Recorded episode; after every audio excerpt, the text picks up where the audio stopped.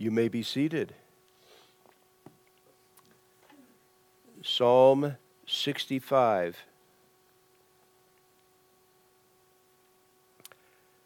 Praise is awaiting you, O God, in Zion, and to you the vow shall be performed. O you who hear prayer, to you all flesh will come iniquities prevail against me. As for our transgressions, you will provide atonement for them. Blessed is the man you choose and cause to approach you, that he may dwell in your courts. We shall be satisfied with the goodness of your house, of your holy temple. By awesome deeds in righteousness you will answer us, O God of our salvation. You who are the confidence of all the ends of the earth and of the far off seas, who established the mountains by his strength, being clothed with power. You who still the noise of the seas, the noise of their waves, and the tumult of the peoples they also who dwell in the farthest parts are afraid of your signs. You make the outgoings of the morning and evening rejoice. You visit the earth and water it. You greatly enrich it.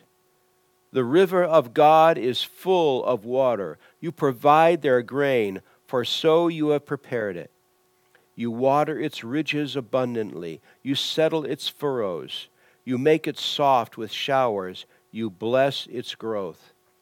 You crown the year with your goodness, and your paths drip with abundance. They drop on the pastures of the wilderness, and all and the little hills rejoice on every side. The pastures are clothed with flocks, the valleys also are covered with grain. They shout for joy, they also sing.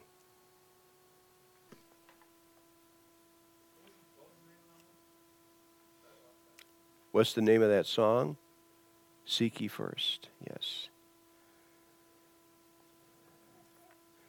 Please join me, if you will, uh, in Philippians chapter 3, beginning in verse 1.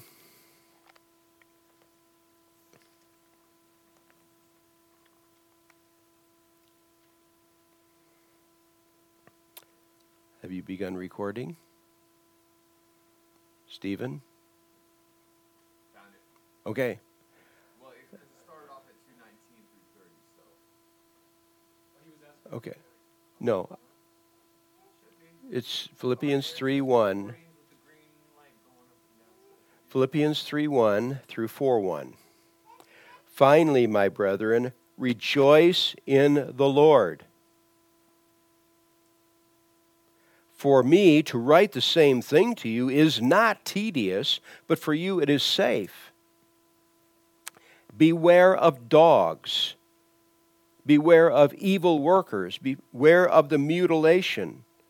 For we are the circumcision who worship God in the Spirit, rejoice in Christ Jesus, and have no confidence in the flesh though I also might have confidence in the flesh. If anyone else thinks he may have confidence in the flesh, I more so.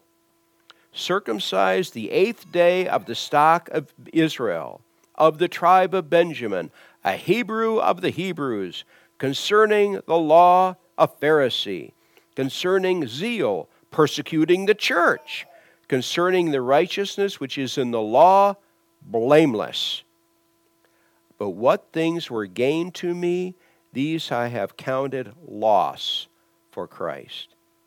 Yet indeed I also count all things loss for the excellence of the knowledge of Christ Jesus my Lord, for whom I have suffered the loss of all things, and count them as rubbish, that I may gain Christ and be found in him not having my own righteousness, which is of the law, but that which is through faith in Christ, the righteousness which is from God by faith, that I may know him and the power of his resurrection and the fellowship of his sufferings, be conformed to his death, if by any means I may attain to the resurrection from the dead. Not that I've already obtained or am already perfected, but I press on, that I may lay hold of that for which Christ Jesus has also laid hold of me.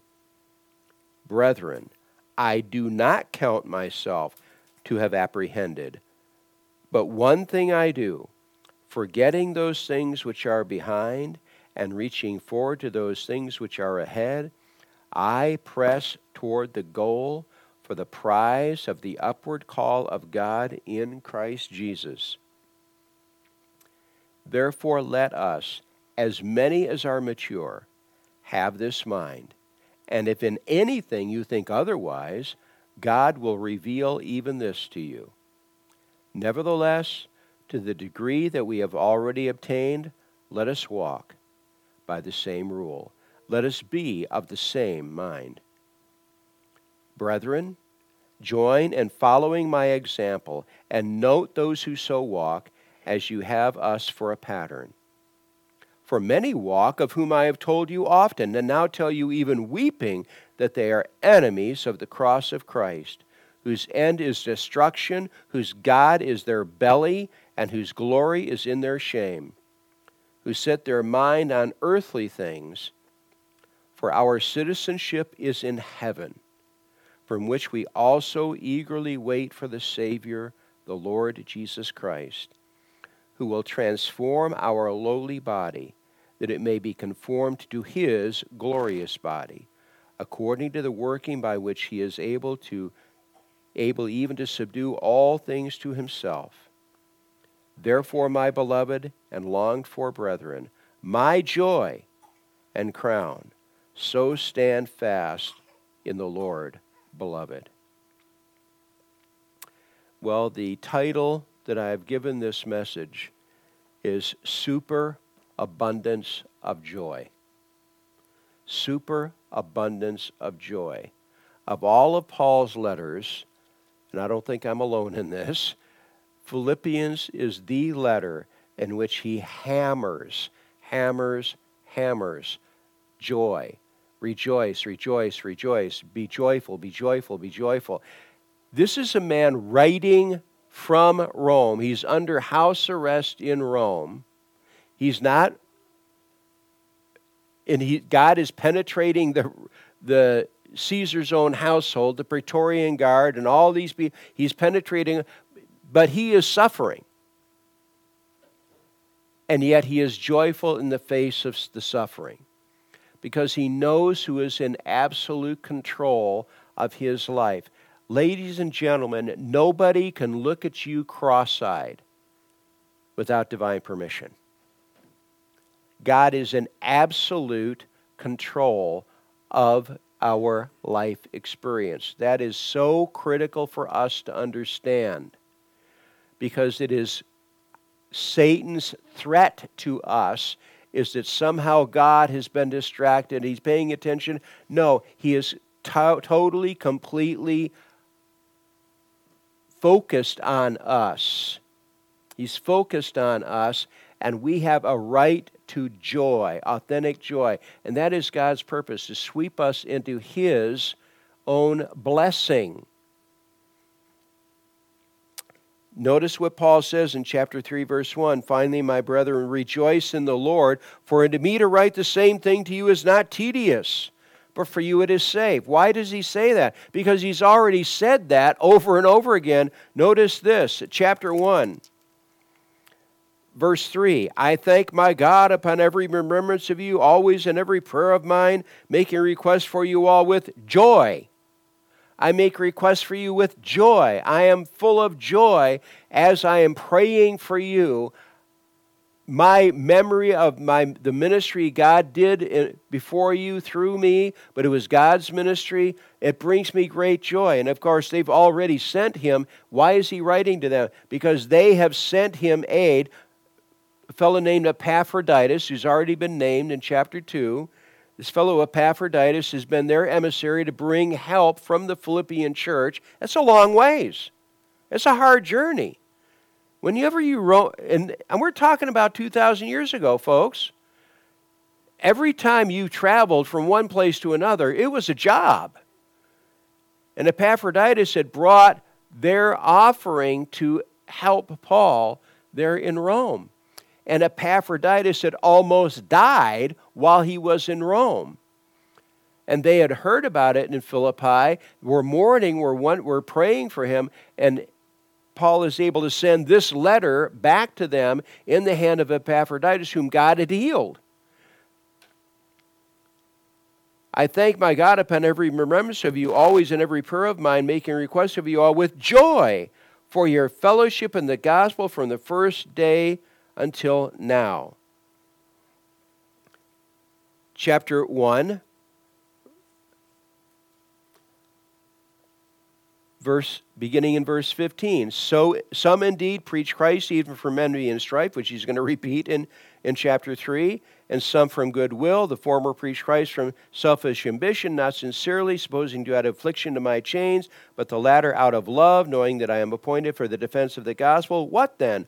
Only that in every way, whether in pretense or in truth, Christ is preached, and in this I rejoice. Yes, and will rejoice. Joy, rejoice, rejoice. Ladies and gentlemen, we have a right to joy because that is the God who governs our life experience. Chapter 1, verse 25, and being confident of this, well, back up to verse 23 I'm hard pressed between the two.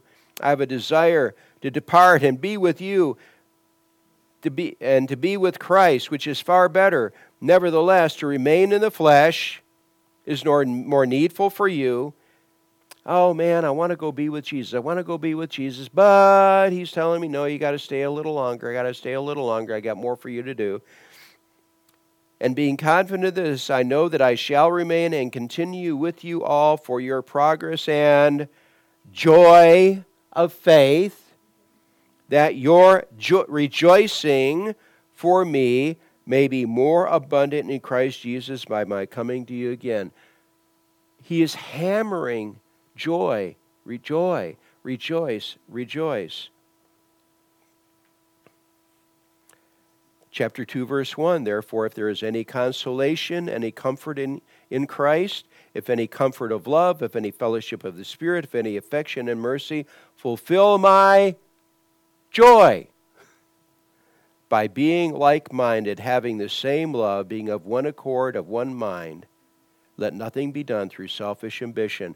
As I hear about the progress you're making and the growth, your spiritual growth, that fortifies, that energizes my joy. So this has already been the joy epistle. Chapter 2, verse 17. Yes, and I am being poured out as a drink offering on the sacrifice and service of your faith, I am glad and rejoice with you. For the same reason, you also be glad and rejoice with me. Chapter 2, verse 28 Therefore I sent him, Epaphroditus, the more eagerly, that when you see him again, you may rejoice. Okay, then our passage today, chapter 3, verse 1 Finally, my brethren, rejoice in the Lord. And as the Philippians are reading this, they're like, Yeah, Paul, I think we get it. I think we got it. I think we got it. And he says, I know that this might be, uh, you, you think I may be overplaying this. No, I'm not. Rejoice in the Lord. For me to write the same thing to you is not tedious. I never get tired of talking about and promoting the joy that belongs to us as his disciples. Rejoice in the Lord. For me to write the same thing to you is not tedious, but for you it is safe. My restating the truth is exactly what you need to hear. and it provides that safe condition for you to walk in. Where do we fight the devil? We don't fight the devil out here in the world. We fight the devil in our minds and in our hearts. And that's what needs to be fortified our outlook, our minds, and our hearts. What is our spiritual and emotional orientation? If it is, the number one thing should be love for God. And if we have authentic love for the true and living God as He really is, joy will simply be there. It will be an outcome. That's why joy is a fruit of the Spirit. The fruit of the Spirit is love, joy, peace, patience, gentleness, goodness, kindness, self control. The fruit of the Spirit is for walking in the Spirit, you discover yourself, your love to be enlarging. You discover your joy to be enlarging. You suddenly are surrounded by and engulfed by the peace of God that passes all understanding. And I know I've shared this, this uh, outrageously fantastic illustration with you before. There's a fa- famous Confederate general by the name of Stonewall Jackson. And why, where did he get that weird nickname of Stonewall? Because at the first Battle of Bull Run, Stonewall Jackson his troops are out in front of him. The enemy is further away, but he's not that far away. He's standing on a hilltop with his binoculars. He's standing watching the battle and, and directing his troops. And he's, he's got bullets, he's got musket balls flying past him. The enemy can see him. That's their general. And when the battle was all over, somebody quietly came to General Jackson and said, uh, General, uh, the men are talking about you. They're really kind of nervous about uh, the mindset of a guy who deliberately, who is the general, standing there within range of the enemy and not moving. And his reply to them was, Well, I know what my God is like. I am as safe on the battlefield as I am at home in bed. And I don't need to fear anything more here than I do at home in bed. And the guy, oh. And the word went out through the truth. What a powerful testimony Stonewall Jackson was an extremely deep, strong Christian. What a testimony. And that's where he got, because he stood there like a stone wall, not moving. He knew his God was present with him in all of who he was. And he did not need to fear. And what a testimony that was. And that's where he got the nickname Stonewall. But the peace of the Lord and the joy of the Lord was upon him.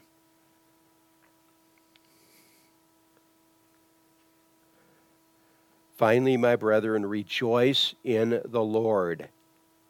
Rejoice in the Lord. You know who your God is. And this is the basic format of the Christian life. What is my God like? When you this is a book about God, it's by God, but it's about God. It describes him and his attributes, but it also shows us what his ways are in the lives of people and nations. And we are to draw our lessons. He is the same God with us that he was with David. Rejoice in the Lord. You have the right to joy. For to me to write the same thing to you is not tedious. It doesn't get old to me. And for you it's safe. It's good it's good information you need to hear it over and over and over again. So do I. Beware of the dogs, beware of the evil, evil workers, beware of the mutilation, which a previous thing I already read. He's already warned them. Be careful of the people coming into your congregation that want to subvert God's work Be aware, be aware, be aware. Beware of dogs, beware of evil workers, beware of the mutilation, those Judaizers who come into your congregation. Oh, well, you folks need that, that fellow Paul. Oh, no, no, no, no, no. He's just really a uh, knucklehead off. No, don't pay any attention to him. We have the authentic understanding of how to walk with God and relate to God. And it all has to do with, the, with law keeping and uh, elevating the Jewish culture and all this stuff. And he says they are false teachers. They are not the circumcision. No, no, they're the mutilation. We are the circumcision. What does he mean by that? Now, there are plenty of Gentiles there in the Philippian church and there in the Roman church that were had not been circumcised, and of course that's the thing done only to men. But he says we are the other. To be circumcised meant committed over to God. You belong to God. We are the people who truly belong to God, who worship God in the Spirit versus the law. God the Holy Spirit was granted to us, the indwelling of the Holy Spirit, as a seal of the proof from God that we are authentically His, but also as the moment to moment to moment provider of the, of the energy we need to walk with Him. We are the circumcision who worship God in the Spirit. Rejoice in Christ Jesus. He's lifted that law burden off of you. He hasn't lifted off of you the moral demands of the law, but he's lifted off of you the format of law keeping as the basis of your relationship with him. The basis of your relationship with him is you are a child of mercy. That he has already embraced and welcomed you into his kingdom. He loves you, he loves you, he loves you because of his loving nature, not because of your performance. It was up to our performance, folk. The love of God would be gone a long time ago. No, it's based on his loving nature. He loves mercy. Mercy is not getting what you deserve. He is a God of grace, giving us what we don't deserve. He is a God of love. He is loyal to us, committed to us.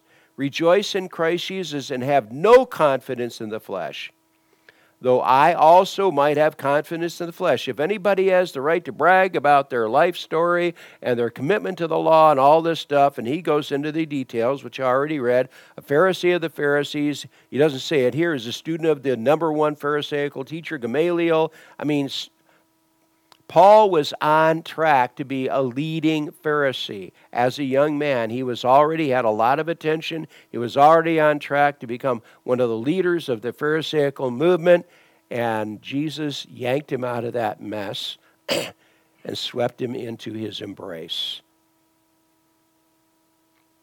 I had all the things that these Jewish people trying to subvert your walk I had every one of the things that they claim work. And let me tell you something personal testimony, it doesn't work. Doesn't work. That's why when Jesus face planted him in the dirt outside of Damascus, Jesus said to him, It is hard for you to against the, kick against the goads, those pointed sticks. And why? Because Paul's conscience was beating him to death. Because he knew he wasn't really keeping the law he wasn't living up to what people thought he was living up to. And the commandment he always cites is number 10, the one that internalizes it. You shall not covet. You shall not covet your neighbor's life. Read the Ten Commandments, Exodus 20. It goes on, explanation do not covet your neighbor's life, wife, stuff, reputation. Don't covet it. Oh, wow. You just went from preaching to meddling there. God. Verse 7 But what things were gained for me, all these things I was so proud of, these I have counted loss for Christ. Yet indeed I also count all things loss for the excellence of the knowledge of Christ Jesus my Lord, for whom I have suffered the loss of all things and count them as rubbish. They are of no value, that I may gain Christ and be found in him, not having my own righteousness which is from the law, but that which is through faith in Christ, the righteousness of God by which is from God by faith, that I may know him and the power of his resurrection and the fellowship of his sufferings. This is what I want to know. I want to step into this experience that I may know him, have a deep personal relationship, the power of his resurrection. I want to walk in the power that rose Jesus, my Savior, from the dead. That is the power who dwells within us, God the Holy Spirit. The fellowship of his suffering. I want to know the fellowship. I want to join Jesus in his sufferings. Jesus was rejected and rejected and rejected and rejected. I want to join Jesus in that. Wait a minute, wait, wait, wait, wait, wait Paul, you just lost me. you want to join Jesus in his suffering? Yes, because the measure by which I join Jesus in my suffering now is the measure by which my kingdom glory will be enhanced my kingdom glory will be enhanced. The harder I work here, the more loyal I am to Him, the more abuse I experience from the world, the flesh, and the devil, the more glory in the kingdom I will have. That I may know the power of His resurrection and the fellowship of His sufferings, be conformed to His death, if by any means I may attain to the resurrection from the dead. He's not talking about the literal just the literal, literal resurrection. He's talking about the kingdom glory that accompanies it. Not that I've already attained. You know, folks, I haven't arrived yet. Not that I've already attained or am already perfected, but I press on that I may lay hold of that for which Christ Jesus also laid hold of me. When Jesus laid hold of you, when you were brought into the kingdom, what was his ultimate goal for you? What was his ultimate goal for me? To step us into the greatest glory in his kingdom to come that was be possible. And he is going to be with us every step of the way to bring us to that place of success. That's the job of a coach with his athletes is to put them through a physical rigor in their bodily preparation, their energy and strength preparation, but also in teaching them the plays and teaching them the skills so that what? That ultimately they can win on the field of conflict, that they can win. That's Jesus' goal. He wants to shepherd us through this process in order to enhance our ultimate kingdom glory. Not that I've already attained or already perfected, but I press on that I may lay hold of that for which Christ Jesus also may lay hold of me. I want what he wants. I want for me what he wants for me. Brethren, I do not count myself to have apprehended. Stop right here. What has Paul already gone through? The Philippians witnessed the mighty work that God did through Paul in Philippi. They've heard much since. Paul has gone through a lot of sufferings before he writes this letter. He spent time in a dungeon in, in Israel.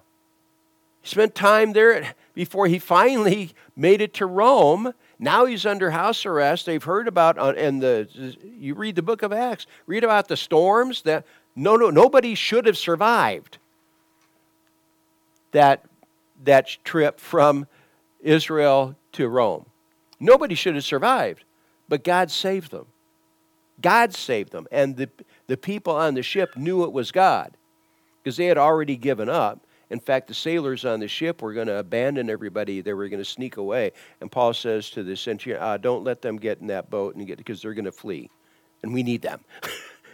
and so Paul, you read in Acts, this is a really rugged trip to Rome, and now he's in Rome, and he's chained constantly to some Roman, and yet he's rejoicing. He's rejoicing because Jesus is making use of him. I do not count myself to have apprehended, but one thing I do, forgetting those things which are behind. And he was from a wealthy family that had a wonderful estate there in Tarsus. And reaching forward to those things which are ahead, I press toward the goal for the prize of the upward call of God in Christ Jesus. That's the goal I have. That is the goal Jesus has for me. and that's the goal I have for me. And so when a the mindset of a team of athletes is the same mindset as their coach, then everybody can work together and they can achieve much more than they ever could have otherwise. I'm reaching forward to those things which are ahead. I press toward the goal for the prize of the upward call of God in Christ Jesus. Therefore, let us, as many as are mature, have this mind. And so, as the Philippians are reading this, they're all kind of, oh, am I mature? Have I become a steady, consistent, reliable disciple of Jesus? Good question. As many of us as are mature have this mind. And if in anything you are you think otherwise, God will reveal even this to you. God is not afraid to show us what our shortfalls are not to humiliate us, but to correct us so that we can be brought to the place of success and consistency. I press toward the goal of the prize of the upper call in Christ Jesus. Therefore, let us, as many as are mature, have this mind. And if in anything you are otherwise, God will reveal even this to you. Nevertheless, to the degree that we have already attained, don't fall back, don't fall back into your own way, old ways. Let us walk by the same rule. To the degree that we have already attained, let us walk by the same rule. Let us be of the same mind. As a band of people, as a congregation, be united in your outlook of what I just described to you. Brethren, join in following my example. Paul isn't afraid to point to himself as an example. He's not full of pride here, but he is able to authentically say, See what I've done. In the same way that an athlete who's finished a marathon can turn around and encourage those who are still in the race. Join in following my example. Paul had left behind the Pharisaical reputation. He had left behind all the things that the Jewish community would have complimented him for. he left behind great personal wealth.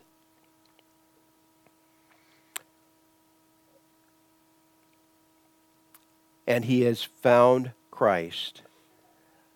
Brethren, join in following my example and note those who so walk as you have us for a pattern. We are, Paul says in another place, imitate me even as I imitate Christ. And he wasn't afraid of them comparing Paul to Christ. He wasn't afraid. And where I fall short, I fall short, but imitate me even as I imitate Christ. Join in following my example and note those who so walk as you have us for a pattern. For many walk of whom I have told you often, and now tell you even weeping, that they are enemies of the cross of Christ.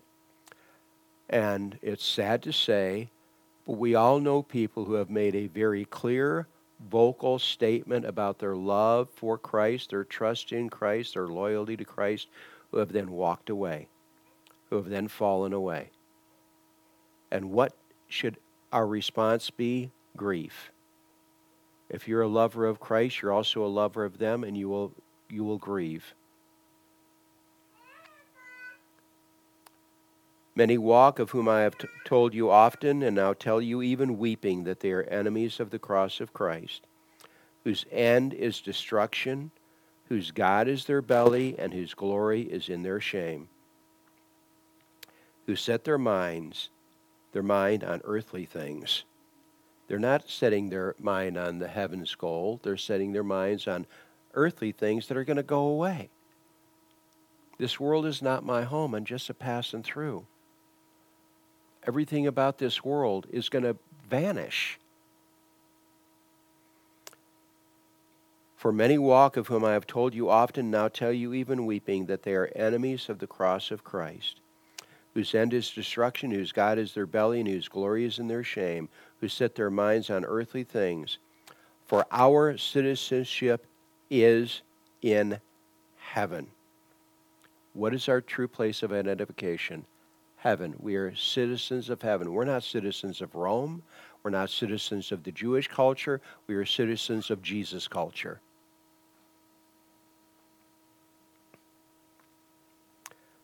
For our citizenship is in heaven, from which we also eagerly wait for the Savior, the Lord Jesus Christ. Faith, this morning we finished in the Sunday school class, we finished 1 Corinthians 13. And what does Paul say in 1 Corinthians 13? Faith, hope, love. The greatest of these is love. What's he talking about here? He's talking about hope. Our great expectation, our great hope and that's not a wimpy word in Greek like it is in English. Our expectation is his coming kingdom promise. And we, that's our place of investment of our time and our effort.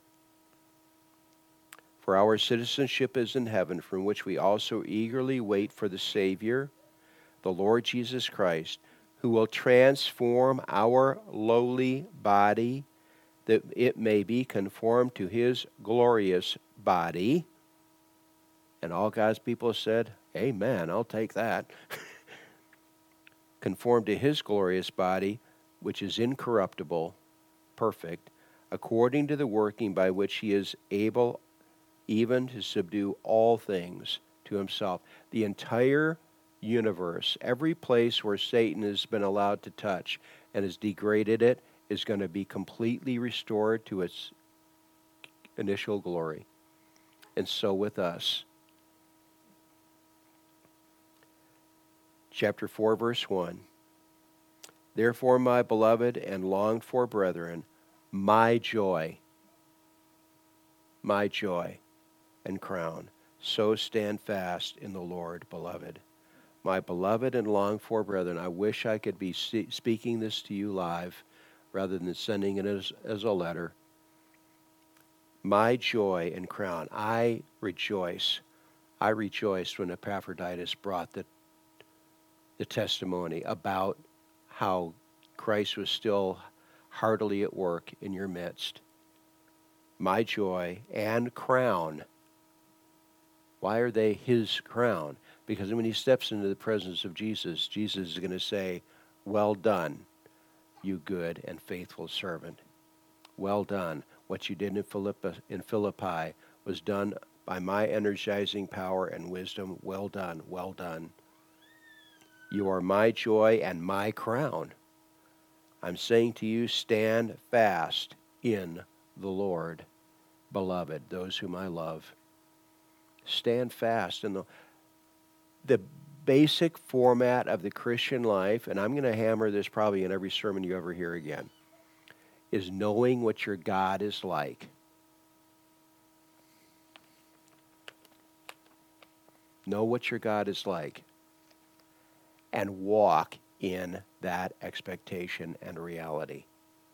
That's the format of the Christian life that is simple and profound and it brings it will bring us to outrageous kingdom glory that we don't even have a format here to understand what kingdom glory looks like.